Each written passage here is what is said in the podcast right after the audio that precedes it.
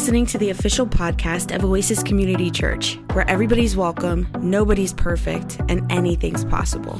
If you'd like to learn more about Oasis, request prayer, or get in touch with a pastor, visit our website at oasischurch.org. Enjoy the podcast. Good morning again. How's everybody doing? Good to see y'all. I'm always really, really happy to be able to speak to you and um, talk about the scriptures of the day. Today, we're going to talk about our lectionary text for the day, which comes from Matthew chapter 5. Um, it comes from Deuteronomy chapter 30.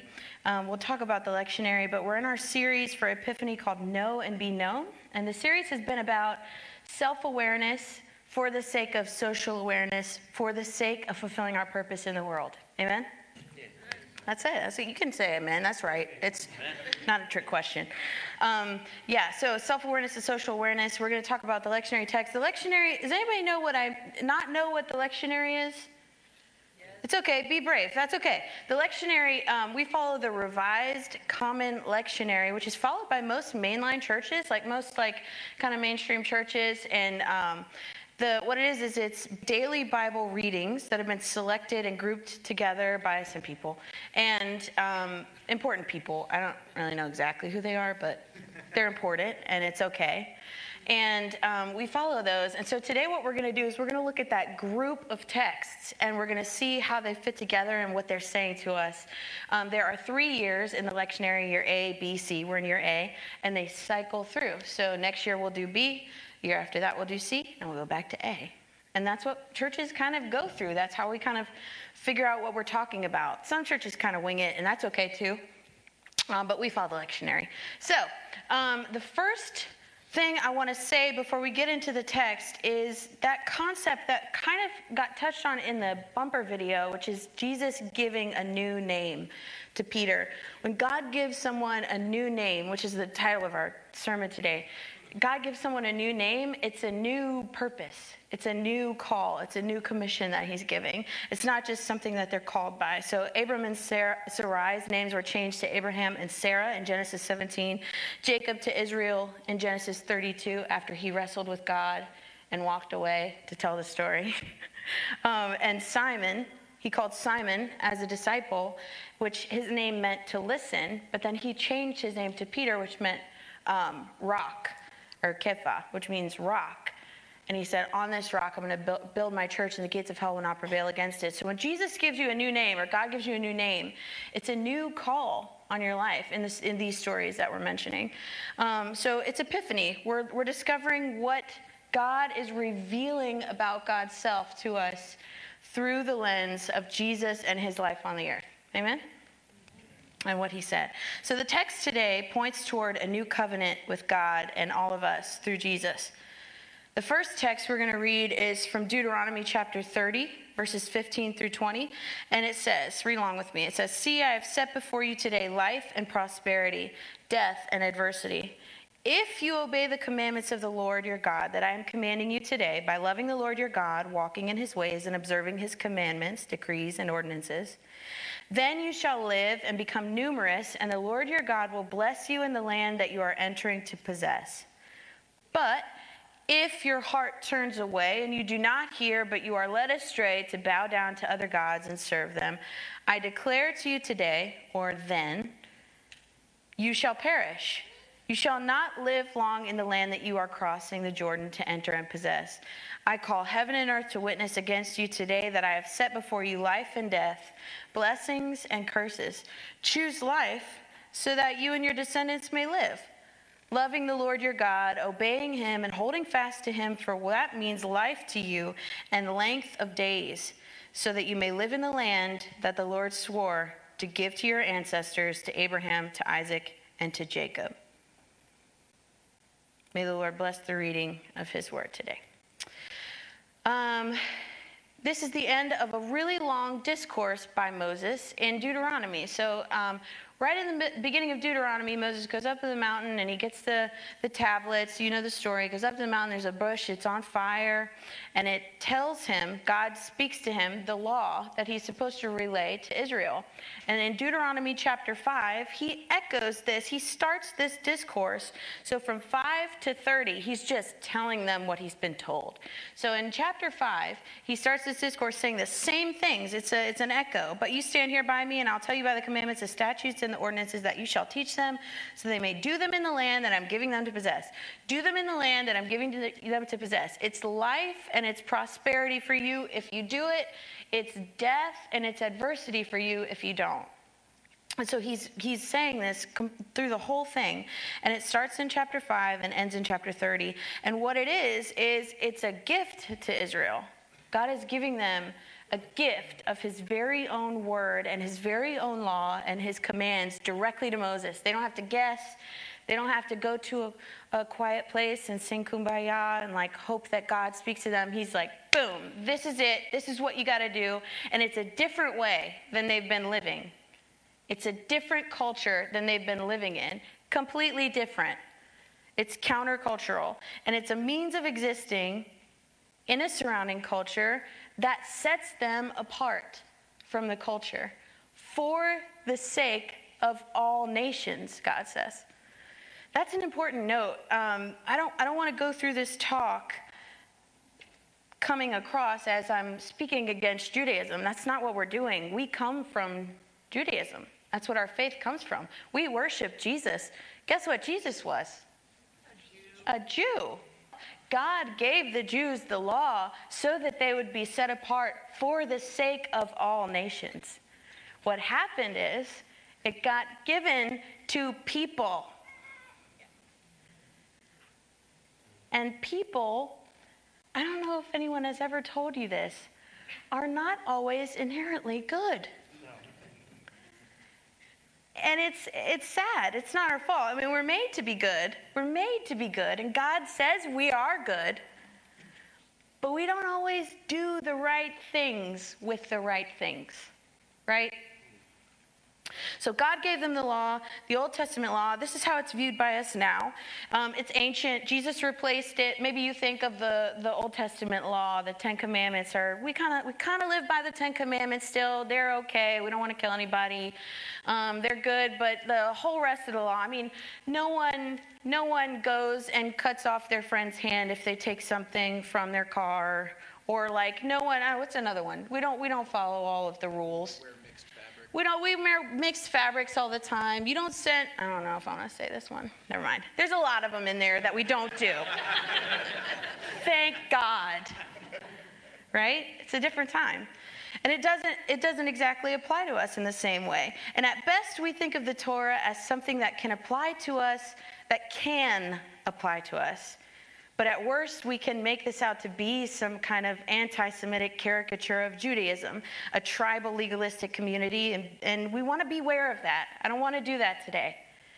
The law is important, and it's in the Bible that God gave us, and it's a part of our history, and it's important. And what we need to do is view the whole of Scripture, not just pick out the parts that we like, but view all of it through the lens of Jesus. Jesus is the change right? When Jesus comes, that's when it changes, and that's who we worship, and that's what we do. So we view all of Scripture through the lens of Jesus, and then if it's the same, then great, that's easy. If it is contrasting or conflicting, then maybe we need to look at that because that's important, right?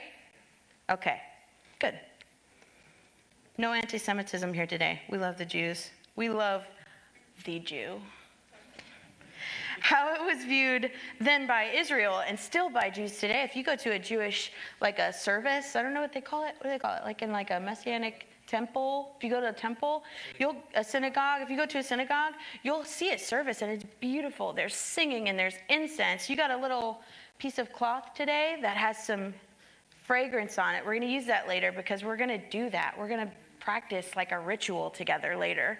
But I want you to get it in your mind in a way that you can't get it into your mind, that your only your body can do that.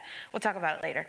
But um, if you go to a synagogue, there's a beautiful service, and they keep the Torah, the scripture, they keep it in a cabinet.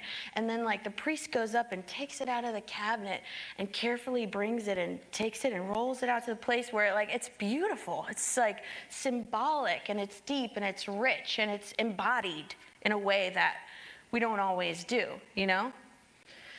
Um, they viewed it with highest regard. They view it with highest regard, the scriptures, a standard to keep you from, this is from Walter Brueggemann, and it's really good. It's a good quote if you're writing anything down. Um, a standard to keep you from perishing in the patterns of social relations that generate fear, anger, hate, and diminished human possibility. I'll read it again. A standard to keep you from perishing in the patterns of social relations that generate fear, anger, hate, and diminished human possibility. What does that sound like? Diminished human possibility. To me, when I hear that phrase, that sounds like oppression. That sounds like social justice oppression and, and the fight for justice against oppression of people. So, some examples of that are here, and we're going to put them on screen. Um, some examples of that in these beautiful scriptures are sharing feasts with the hungry, with hungry people, canceling debts the poor can't pay in chapter 15 of Deuteronomy, sharing hospitality with runaway slaves, not charging interest to your own people, leaving the residue of the harvest for the disadvantaged to glean. That's the widow, the orphan. It lists them out specifically the widow, the orphan, the alien it says. Limiting punishment in order to protect human dignity. It tells you not to beat someone the way you want to beat them because they're a person. Like, leave them some dignity. It's a, it's a, it's a real guide to keeping you from perishing in the patterns of social relations that diminish human possibility and helping one another. It's a guide to relational reconciliation between us and, and between us and the earth. Um, it's not just right living, it's right relationship with God, with one another, and with the earth. I'm talking about the Torah still. The Torah provided a more beautiful way to live, it gave life deeper meaning. This deeper meaning led to beautiful living, not just eking away your existence, but real beautiful living, meaning to your life, living in a way that's beautiful unto God and beautiful to others, that's desirable, a greater, appreci- a greater appreciation for a better way of life. They call that shalom, complete shalom with God and with people. That's our goal. And so, in the call to worship, Jessica read for us today. She read Psalm 119.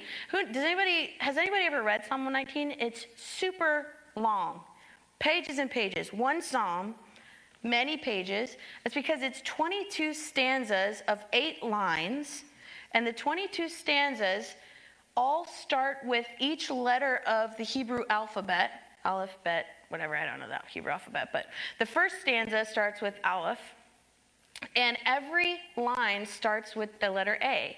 And what it does is it goes through each line, and in every single line, it's a dedication to the Torah of the beauty of the Torah in life and how much we need it, how much we depend on it. And there are words in it like, Happy are those whose way is blameless, who walk in the law of the Lord. Happy are those who keep his decrees, who seek him with their whole heart, who also do no wrong but walk in his ways. Again, you've commanded your precepts to be kept diligently. Oh, that my ways may be steadfast in keeping your statutes. Then I shall not be put to shame, having my eyes fixed on your commandments, ordinances, statutes again. The Torah is at the heart of God's desire for all people, like we talked about, because it was delivered to Israel at a time of God's supernatural providence and salvation. Imagine being in a real moment of adversity and someone not only rescuing you, but giving you a gift to mark that time. How precious would you hold that gift in your heart? How precious would that gift be to you? It would be the, probably the most valuable thing you own. It would be such a, such a beautiful thing that you want to preserve. And this is what the Torah means to Israel the covenant of God with Israel to bless all nations. Okay, so that's the Deuteronomy passage. Are you still with me? Yep, tracking? Good. Torah, good. Law, good. Okay, now let's look at the Matthew passage. Matthew sees Jesus. Okay, this is really cool. I have to say one thing that Robbie says. I'm going to steal this from Robbie. This is Robbie, Dr. Robbie Waddell, Pastor Robbie, okay? So he can never say that I took it. It's his. Um, but he says, um, imagine us having four different paintings of Jesus and then them all being beautiful, different representations of Jesus by different painters. I mean, Rembrandt, Picasso, you know, real, real beautiful paintings in different styles. And then cutting them up into little pieces and piecing together what we think Jesus looked like. That's what we want to fight against, right? We want to take the Gospels and we want to look at the Gospels as a whole book written by someone about someone and read what they're trying to say to us. So that's what, that's what we've done with Matthew. And Matthew sees Jesus, he writes this book as the new Moses. It's the new law, it's the new covenant that Jesus is bringing to his people and it's beautiful. So the old covenant is the letter of the law. It's it's death to you if you don't do it. Um, the versus the new covenant, which is a, the spirit of the law, not just the letter of the law, but the spirit of the law. Any lawyers in the room? Spirit of the law. There you go. Anyway, not just the letter of the law, but the spirit of the law. What the law means to impart for you, not just what the law is saying to you. And Jesus is the new Moses. So let's, let's watch this video clip really quick because it says it better than I can say it, and it's nice to break it up. Okay, check this out. But Matthew also wants to show how Jesus is a new Moses. So, like Moses, Jesus came up out of Egypt, he passed through the waters of baptism, and he entered into the wilderness for 40 days. And then Jesus goes up onto a mountain to deliver his new teaching. So, through all of this, Matthew is claiming that Jesus is the promised greater than Moses figure who's going to deliver Israel from slavery. He's going to give them new divine teaching. He's going to save them from their sins and bring about a new covenant relationship between God and his people. This Moses and Jesus parallel also explains why Matthew has structured the center of the book the way that he did. These five main parts highlight Jesus as a teacher and he's created a parallel. Jesus, as a teacher, parallels the five books of Moses. Jesus is the new authoritative covenant teacher who's going to fulfill the storyline of the Torah. Now, in the first section, chapters 4 to 7, Jesus steps onto the scene announcing the arrival of God's kingdom. And this is really key.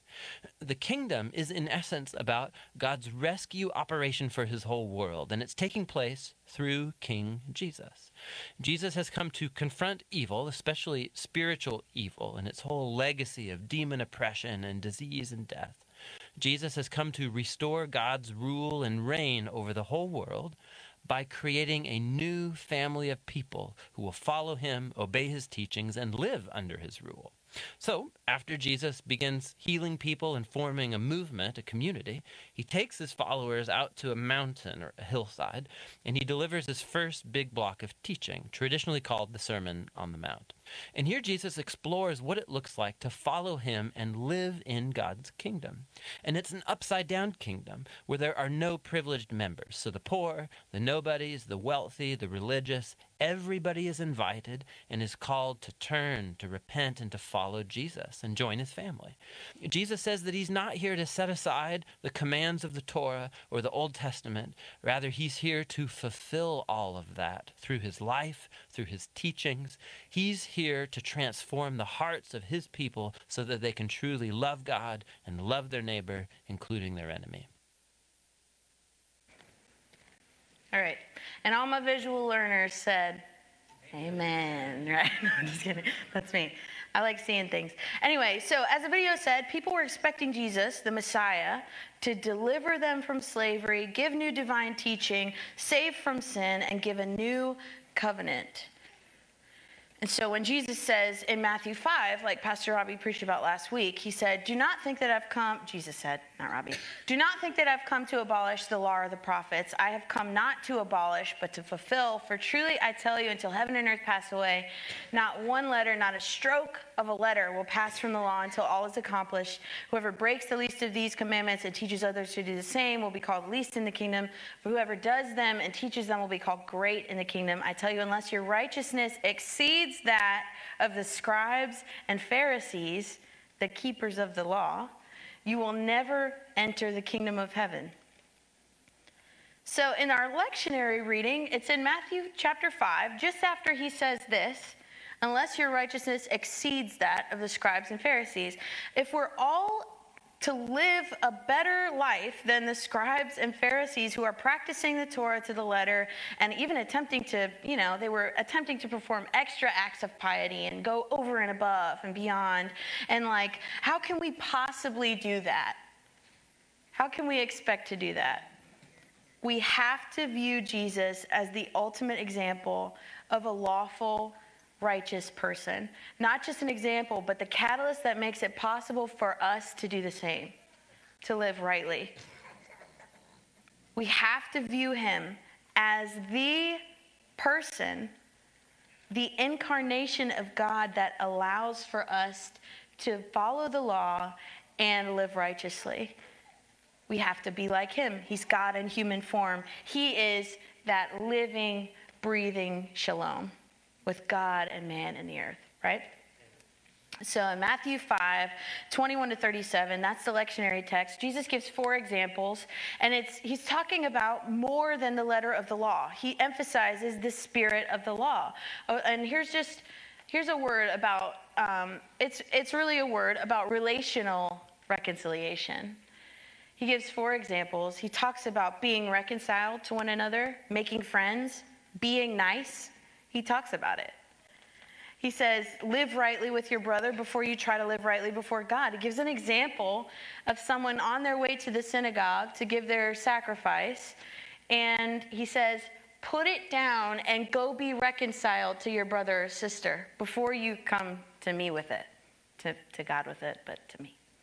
Um, he says, put your sacrifice down. So that's like an animal. Like just just put it down. He gives this picture of a worship service and you're going into the service and he says, "No, don't bring it yet. You're not you're not right with this person. If you know you have aught with your brother or sister, go to them and make it right. Reconcile it with them." He talks about dealing ruthlessly with the first signs of anything that pulls you away from that shalom with God and people. He says, if your hand causes you to sin, cut it off. It's better to walk around life living your life fully without your hand than to die, than to not live at all.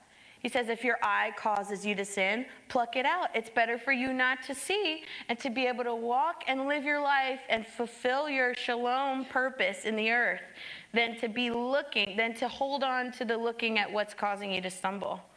He says, have the kind of word. He says, let your yes be yes and your no be no. Have the kind of word that when you say yes to someone, you don't have to say, I swear to whatever. Like he says, you can't, don't swear by the hairs of your head. You can't make them black or white.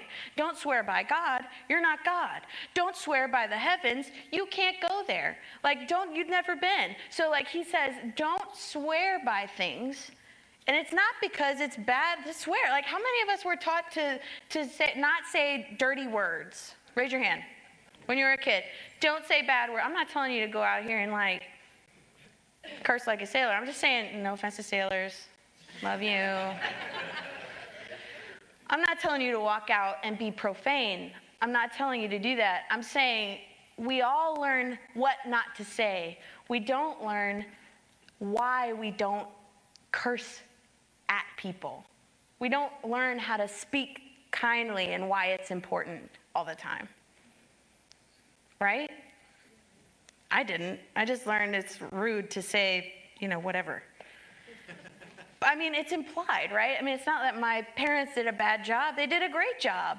My parents were kind people, but it's important for us to talk about the spirit of those rules and not just the letter of those rules, right? Yeah. So, how can we let all of this information, this whole picture of Jesus that Matthew's giving us as the new Moses, how can we let that facilitate relational reconciliation? And how we can we allow this new covenant and enter into a new covenant with Jesus to make us relational reconcilers? Paul, in another lectionary text, this is the fourth lectionary text, he says in 1 Corinthians 3 stop fighting reconcile with one another. The work of reconciling God's people back to God by first starting and being reconciled to one another ourselves. That's the work. That's the work that God has for us to do to live here with each other, reconciling with each other, and being God here on the earth, being Jesus to people, being love, showing that love. So, how do we reconcile ourselves back to God? We reconcile with one another. So, in 1 Corinthians chapter 3, Paul's talking about quarreling and say, You say I'm from Apollos, and you say I'm from Paul, but we're all from God. This is all God's covenant. This isn't Paul's covenant. This isn't Apollos' covenant. We're all doing the work. He says, I planted and Apollos watered it, but God brings the harvest. God is the one doing the work. We have to be faithful with telling the truth and speaking the truth in love and worshiping in spirit and in truth and loving God and loving people and cannot take credit for any of it and should not take responsibility when it doesn't work. Maybe someone needs to hear that. The moment you take responsibility for someone not hearing the truth that you're speaking to them, you slip into the dangerous zone of also taking credit when they do. So be free. That's, that was free. That wasn't even in the. Um, so in 2 Corinthians 3, he says something similar. Such is the confidence that we have through Christ toward God. Not that we are competent of ourselves to claim anything as coming from us. Our competence is from God who has made us competent to be ministers of a new covenant, right? The priesthood of all believers. I added that. Not of the letter, but of the Spirit. For the letter kills, but the Spirit gives life. Amen. Since then, we have such hope, we act with great boldness, not like Moses, who did not act with great boldness, who put a veil over his face to keep the people of Israel from gazing at the end of the glory that was being set aside for Jesus. But their minds were hardened. Indeed, to this very day, when they hear the reading of the Old Covenant, that same veil is still there, since only in Christ is it set aside. Indeed, to this very day, whenever Moses is read, a veil lies over their minds. But when one turns to the Lord, the veil is removed. And now the Lord is the Spirit, and where the Spirit of the Lord is, there is freedom. And all of us with unveiled faces, seeing the glory of the Lord as through reflect, as though reflected in a mirror, are being transformed into the same image from one degree of glory to another. For this comes from the Lord, the Spirit. The end. Just kidding.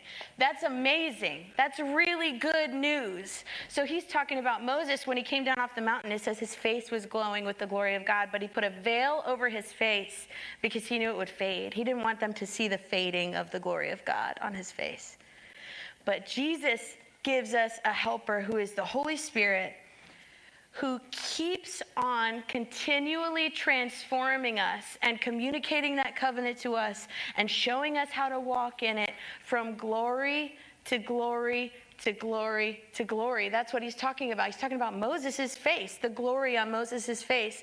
We have that continual work from the Holy Spirit because Jesus left us the helper, right? So that work continually works in our life.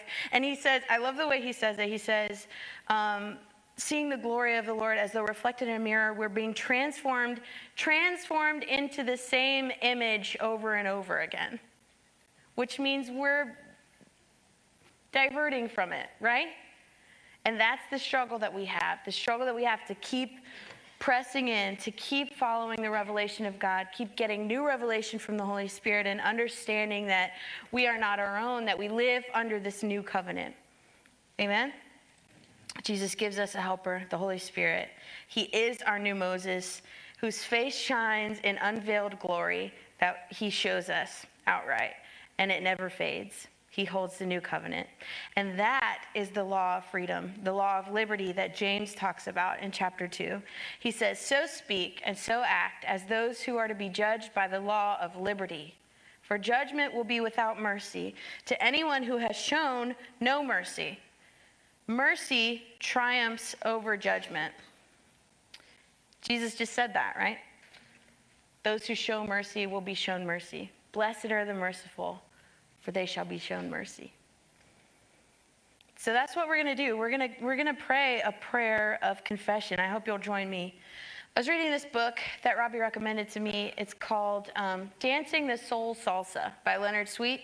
It's really good. It's about living out Christianity in a modern world and still holding on to what God says in God's Word and how to do it. It's very practical. So he in the first chapter he talks about mezuzah, your universe, and a mezuzah is going to be up on the screen. It's a little um, case made of wood or metal or stone or ceramic, and Jews will fill the case with a parchment. They'll roll it up and put it inside that little case right on the doorpost of their house.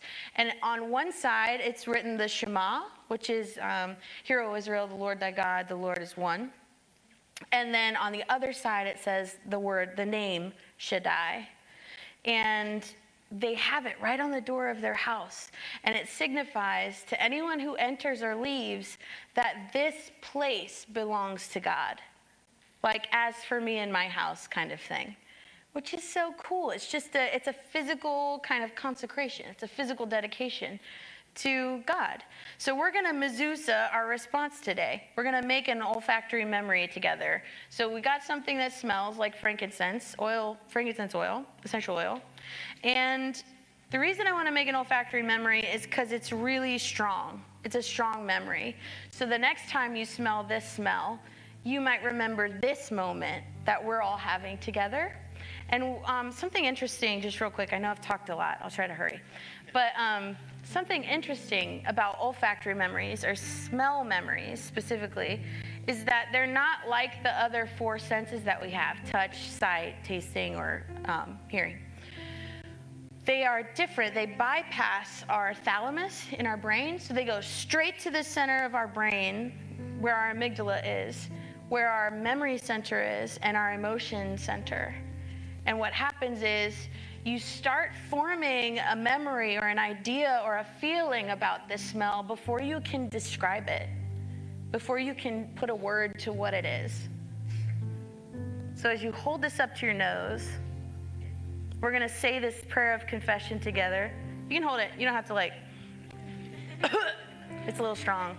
But I hope it lasts. I hope you can tuck it in somewhere. And when you bring it out, you'll think, oh God, help me for, like, forgive me for do, not doing what I should have done and for doing wrong.